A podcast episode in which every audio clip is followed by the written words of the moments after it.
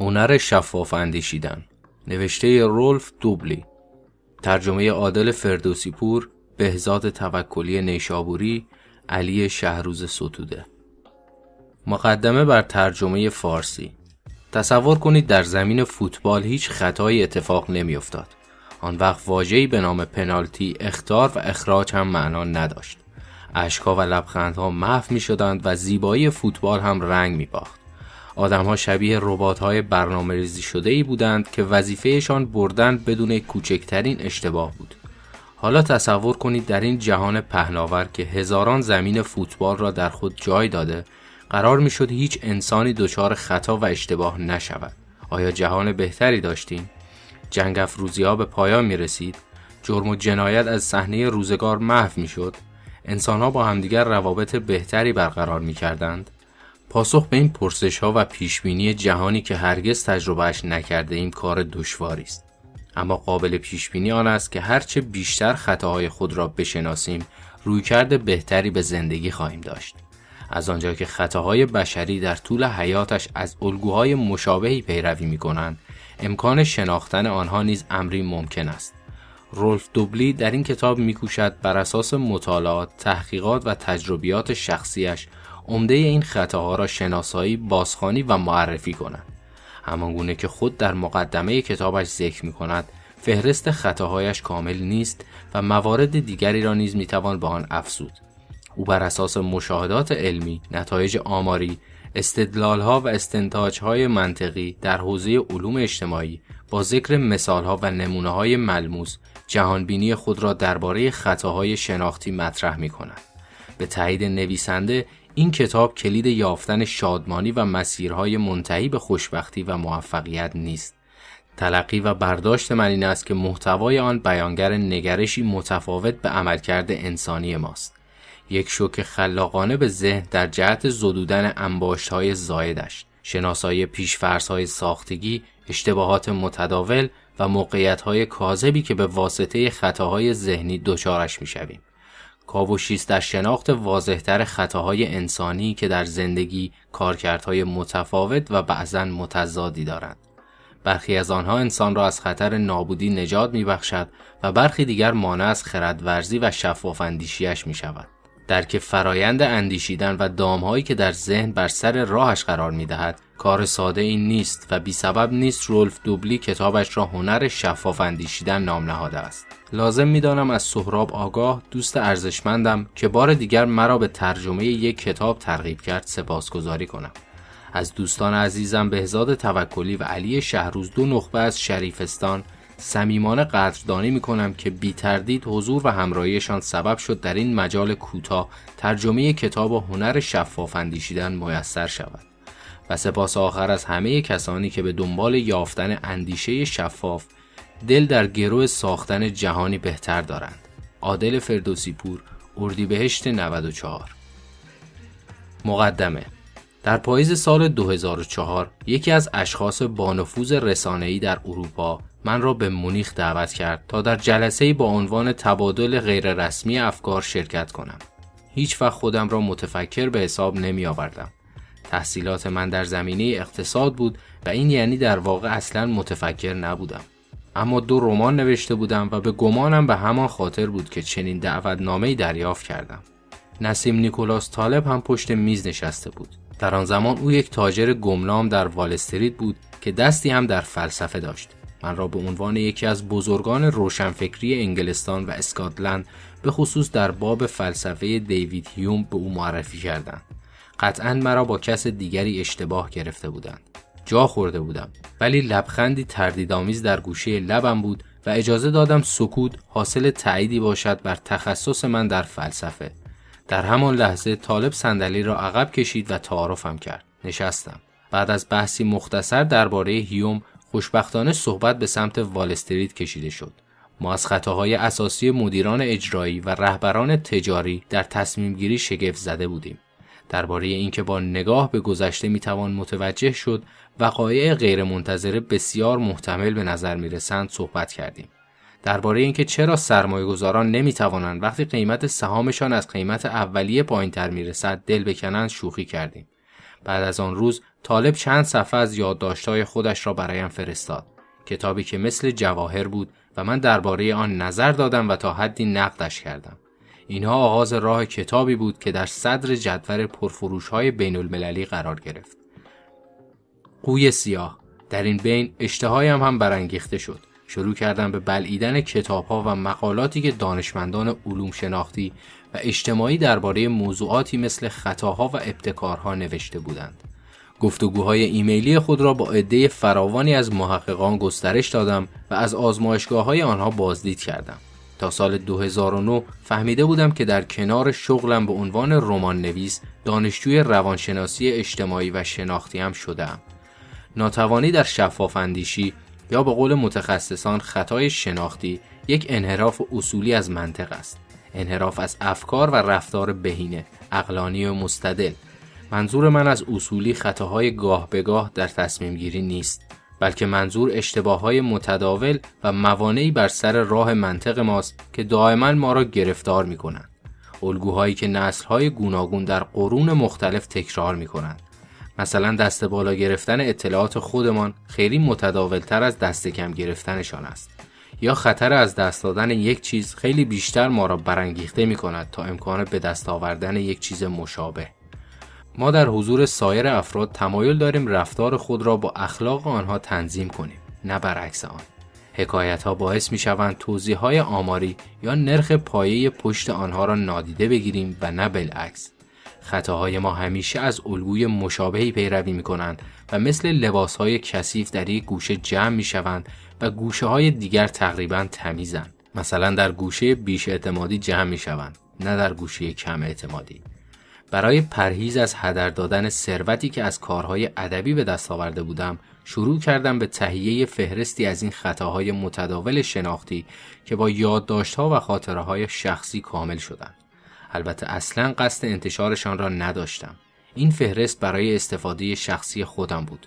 برخی از این خطاهای فکری از قرنها پیش شناخته شده بودند و بقیه آنها در چند سال اخیر کشف شدند.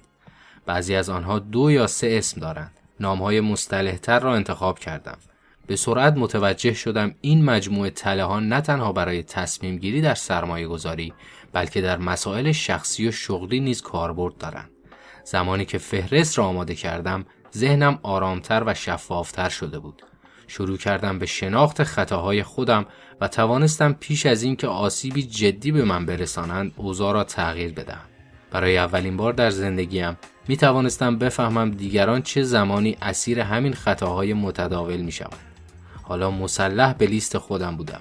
می توانستم در برابر کشش آنها مقاومت کنم و چه بسا به دلیل برتری در معاملات خودم لبخندی بزنم. حالا من طبقه بندی ها، عبارات و توضیحاتی در اختیار داشتم که با آنها می توانستم شبه بیخردی را از خود دور کنم. از روزهایی که بنجامین فرانکلین با کایت پرواز می کرد رعد و برق و طوفان کمتر، ضعیفتر یا کم صداتر نشدند بلکه دیگر آنقدرها نگران کننده نیستند. من هم دقیقا همین احساس را درباره کمخردی خودم دارم. کم کم دوستانم هم از این یادداشتهایم مطلع شدند و علاقه نشان دادند. این فعالیت ها منجر شدند به نگارش ستونهایی در روزنامه های آلمان، هلند و سوئیس، ایراد سخنرانی عمدتا برای پزشکان، سرمایه گذاران، اعضای هیئت مدیره، مدیران اجرایی و کارمندان دولت و دست آخر نوشته شدن این کتاب. لطفا هنگام گوش دادن به این کتاب سه چیز را در ذهن داشته باشید. اول اینکه فهرست خطاهای موجود در این کتاب کامل نیست. بی تردید چیزهای جدیدتری کشف خواهند شد.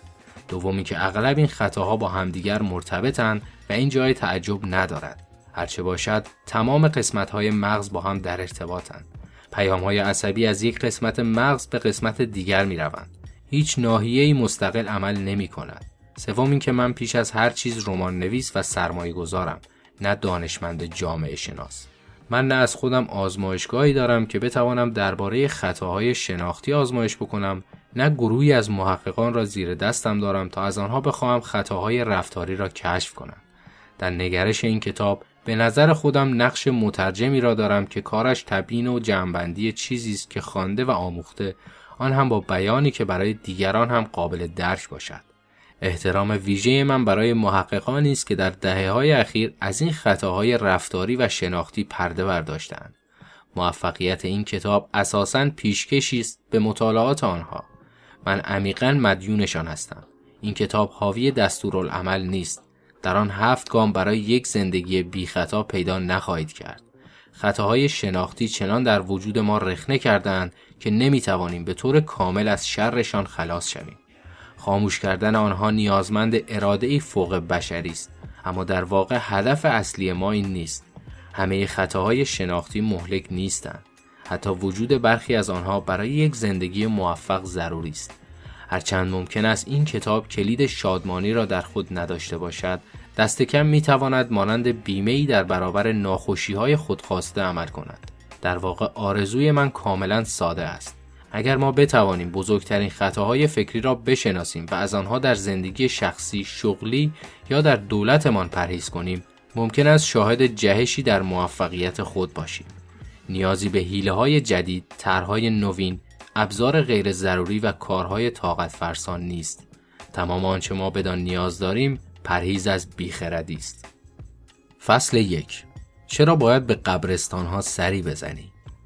خطای بقا ریک به هر جا مینگرد ستارگان راک را می‌بیند. صفحه تلویزیون روی جلد مجلات در برنامه های کنسرت و در سایت های هوادارای آنلاین آنها همه جا ظاهر می شوند. نمی توان آهنگهایشان را در بازار، رادیو یا سالن های بدنسازی نشنید. ستارگان راک همه جا هستند. خیلی پرشمارند و موفق. ریک از داستانهای قهرمانان پرشمار گیتاریست هیجان زده شده بود، یک گروه موسیقی را انداخت. آیا موفق خواهد شد؟ احتمالش فقط کمی بیشتر از صفر است. او هم به احتمال زیاد مثل بقیه کارش به قبرستان موسیقیدانان ناکام خواهد کشید. این گورستان ده هزار برابر صحنه اجرای زنده در خود موسیقیدان جای داده. اما جز سوپرستارهای شکست خورده هیچ خبرنگاری به این افراد ناکام علاقه نشان نمی دهد. برای همین این گورستان از بیرون نامرئی به نظر می رسد. در زندگی روزمره چون موفقیت بیش از ناکامی به چشم می آید دائما شانس موفقیت خود را بیش از اندازه تخمین می‌زنی.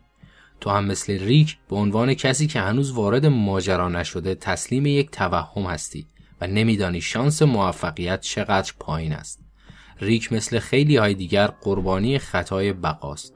پشت سر هر نویسنده موفق می توانی صد نویسنده دیگر را پیدا کنی که کتابهایشان هرگز به فروش نمی رسد. پشت سر آنها هم صد نویسنده دیگر هست که ناشری پیدا نکردند.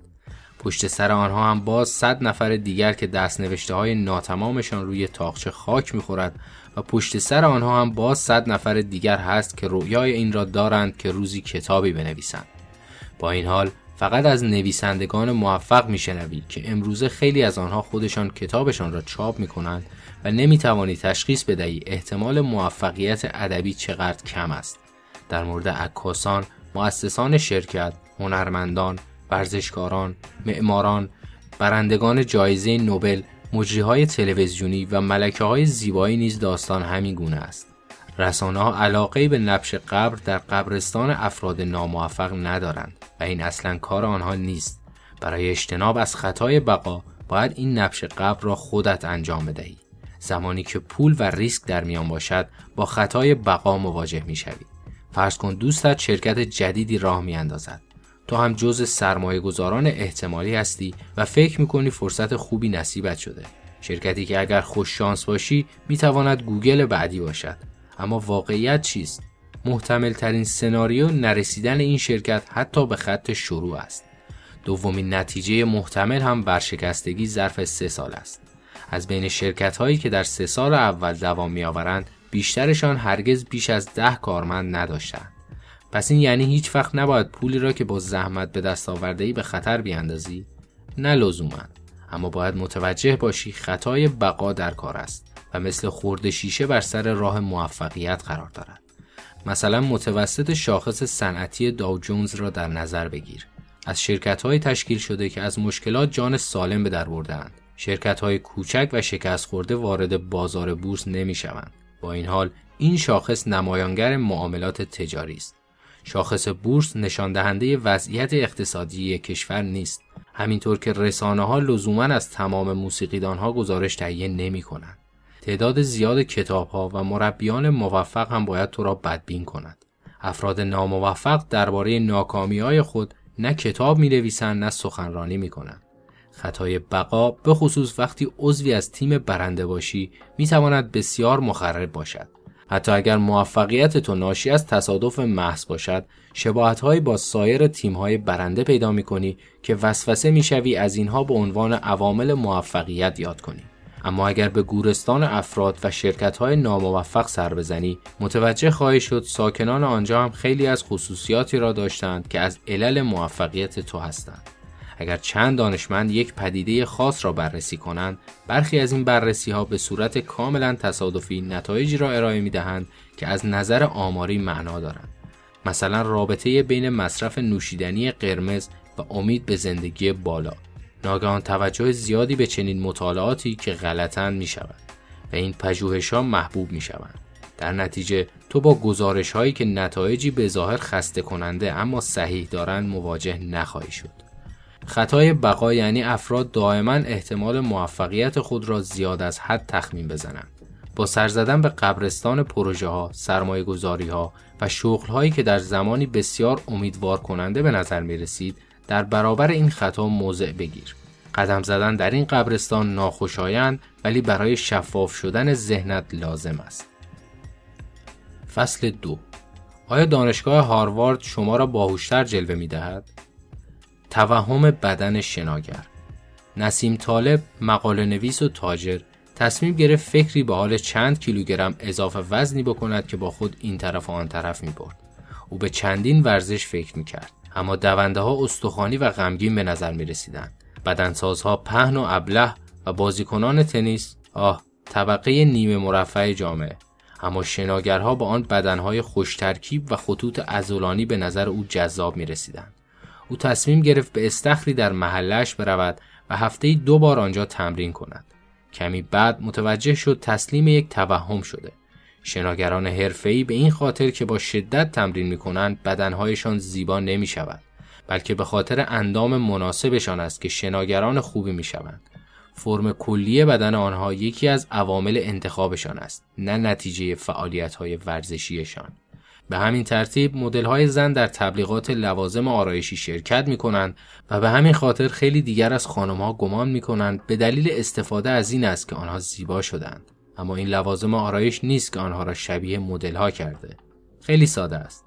مدل ها جذاب به دنیا می آیند و تنها به همین دلیل است که از آنها در تبلیغات لوازم آرایش استفاده می شود در مورد شناگرها هم همین قضیه صدق می کند زیبایی یک عامل انتخاب است نه نتیجه آن. هرگاه ما عوامل انتخاب را با نتایج آن اشتباه می گیریم تعمه چیزی می شویم که نسیم طالب به آن توهم بدن شناگر می گوید. بدون این توهم نیمی از کمپین های تبلیغاتی از کار خواهند افتاد. اما این خطا به استخوان گونه مخروطی شکل و سینه ازولانی محدود نمی شود مثلا هاروارد به عنوان یکی از برترین دانشگاه های جهان مطرح است. بسیاری از افراد فوقالعاده موفق در آنجا تحصیل کردند آیا این بدان معناست که هاروارد مؤسسه خوبی است ما نمی‌دانیم شاید دانشگاه افتضاحی باشد و صرفا نخبه ترین دانشجوهای موجود را جذب می کند من در دانشگاه سندگالن سوئیس با این پدیده مواجه شدم. گفته می شود این دانشگاه یکی از ده دانشگاه برتر اقتصادی اروپا است. اما درس هایی که آنجا ارائه می شود البته این موضوع مربوط به 25 سال قبل است. بسیار متوسط بودند. با وجود این بسیاری از فارغ و تحصیل های آنجا افراد موفقی بودند.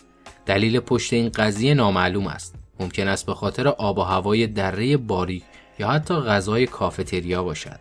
اما به احتمال زیاد به علت گزینش سختگیرانی دانشگاه است. در سرتاسر سر دنیا دانشکده های MBA متقاضیان خود را با آمارهایی مربوط به درآمد آنها در آینده جذب می کنند. این محاسبات ساده قرار است شخص را متقاعد کند نرخ بالای شهریه دانشگاه پس از یک بازه زمانی کوتاه باز خواهد گشت. خیلی از دانشجویان آینده نگر اسیر این شیوه می شوند. منظور من این نیست که دانشکده ها در آمارها دست می‌برند اما گفته های آنها را نباید تمام و کمال پذیرفت چرا به این خاطر که کسانی که دنبال MBA می روند با دیگران متفاوتند اختلاف میزان درآمد بین این گروه و دیگران از دلایل متعددی ناشی می شود که ارتباطی با خود مدرک MBA ندارد. یک بار دیگر می بینیم که توهم بدن شناگر وارد کار شده. عامل انتخاب با نتیجه اشتباه گرفته شده است.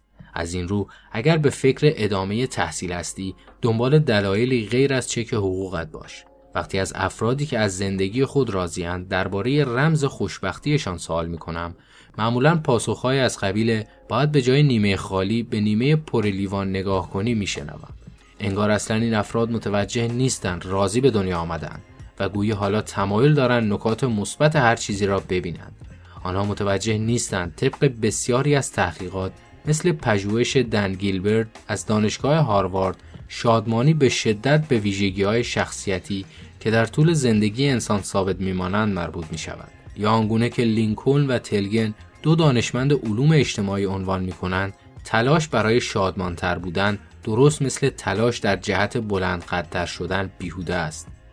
از این رو توهم بدن شناگر نوعی خودفریبی است. وقتی این افراد مثبت نگر کتابهای خودآموز را می نویسند این توهم می تواند به آنها خیانت کند. به همین علت مهم است از این پندها و توصیه های نویسندگان کتابهای خودآموز دوری کنیم. برای میلیاردها نفر احتمالا این نصیحت ها سودمند نخواهند بود. اما از آنجا که افراد غمگین کتابهای خودآموز نمی نویسند این حقیقت مخفی می ماند. در نتیجه هر وقت ترغیب می شوی توان خود را صرف برخی کارها کنی حواست را جمع کن از شکم ششتکه و ظاهر آراسته و درآمد بالا گرفته تا عمر طولانی و یک رفتار بخصوص و شادمانی ممکن است در دام توهم بدن شناگر بیفتی قبل از اینکه تصمیم بگیری کار را شروع کنی به آینه نگاه کن و درباره چیزی که می‌بینی با خودت صادق باش فصل 3 چرا ابرها را به شکل‌های مختلف می‌بینی؟ توهم دستبندی سال 1957 فردریش یورگنسن خواننده سوئدی اپرا ضبط صوتی خرید تا صدای خود را ضبط کند. وقتی به صداهای ضبط شده گوش می‌کرد چیزهای عجیب و غریبی میشنید. نجواهایی که مثل یک پیغام ماورا و طبیعی بودند. چند سال بعد او صدای پرنده ها را ضبط کرد. این بار صدای مادر مرحومش را در پس زمینه میشنید که به او می‌گفت فرید کوچولوی من صدای مرا میشنوی من مادرتم این صدا کار خودش را کرد یورگنسن زندگی خود را تغییر داد و زمانش را صرف ارتباط با مردگان با کمک ضبط صوت کرد سال 1994 دایان دایسر از فلوریدا نیز یک تجربه ماورا و طبیعی دیگر داشت وقتی یک ورق نان توست را گاز زد و آن را در بشقاب گذاشت چهره مریم مقدس را در آن دید فورا دست از خوردن کشید و این پیغام مقدس را در یک ظرف پلاستیکی منهای یک گاز گذاشت. نوامبر 2004 این اسنک حفاظت شده را در eBay به حراج گذاشت. نان ساده او برایش 28 هزار دلار درآمد داشت. سال 1978 زنی از نیومکسیکو تجربه مشابهی داشت. نقطه های سیاه روی نان ذرت مکزیکی شبیه چهره مسیح بودند. روزنامه ها سراغ این داستان رفتند و هزاران نفر به نیومکسیکو ریختند تا نمونه خوراکی منجیشان را ملاقات کنند. دو سال قبل از آن یعنی در 1976 مدارپیمای سفینه فضایی وایکینگ از یک مجموعه سنگ عکسی گرفته بود که از بالا شبیه صورت انسان بودند.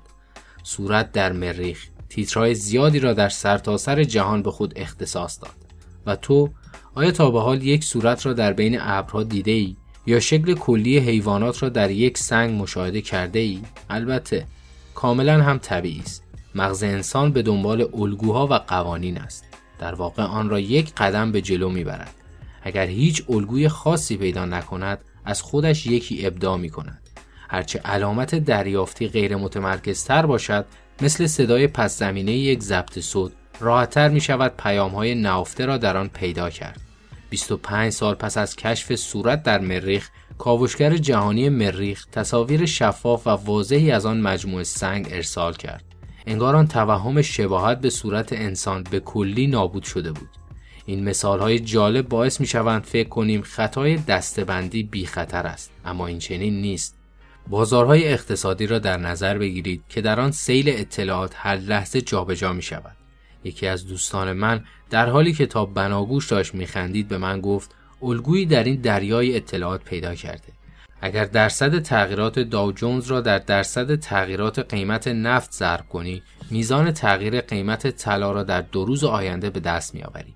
به بیان دیگر اگر قیمت سهام و نفت با همدیگر افت یا صعود کنند قیمت طلا نیز پس فردای آن روز افزایش خواهد یافت. نظریه او تا چندین هفته خوب کار می‌کرد. تا اینکه شروع کرد به سرمایه گذاری کلان روی این حدس خودش و دست آخر تمام سرمایهش را به باد داد. او یک الگو پیدا کرده بود اما در حقیقت هیچ الگویی وجود نداشت. آیا این OXXX, OXXX و غیره دنباله تصادفی است یا یک الگو پشت آن است؟ استاد توماس گیلویچ روانشناس از صدها نفر این سوال را کرد. بیشتر افراد نمی‌خواستند باور کنند این دنباله کاملا تصادفی است. آنها فکر می‌کردند باید قاعده پشت این حروف باشد. گیلوویچ توضیح داد اینطور نیست و به یک تاس اشاره کرد. ممکن است تو چهار بار متوالی یک عدد را بیاوری این خیلی از افراد را فریب می‌دهد. ظاهرا ما نمی‌توانیم بپذیریم شانس می‌تواند پشت چنین وقایعی باشد. در طول جنگ جهانی دوم آلمانی ها لندن را بمباران کردند. در کنار دیگر مهمات آنها از موشک های V1 نیز استفاده می کردند که یک جور پهباد خود هدایت شونده بود. لندنی ها بعد از هر حمله با دقت روی نقشه نقاط هر حمله را بررسی می کردند و وحشت زده می شدند. آنها فکر می کردند یک الگو پیدا کردند و نظریه های خود را درباره اینکه کدام نقطه شهر از همه اهمتر است ارائه می دادند. اما پس از جنگ بررسی های آماری نشان داد توضیح آنها کاملا تصادفی بوده. امروزه مشخص است که چرا. سیستم هدایت V1 بسیار بیدقت بود. در نتیجه وقتی می‌خواهیم یک الگو را کشف کنیم بیش از حد حساسیم. کمی بدبینی به کار اضافه کن. اگر فکر می‌کنی الگویی را کشف کرده ای اول فرض کن کاملا اتفاقی بوده. اگر فکر می‌کنی الگوی خیلی خوبی داری یک ریاضیدان پیدا کن و بگو از نظر آماری تحلیلش کند. اگر قسمت های برشته نانت شبیه چهره مسیح شده از خودت بپرس اگر او واقعا می‌خواهد خودش را نمایان کند چرا در میدان تایمز یا دفتر CNN این کار را نمی کند؟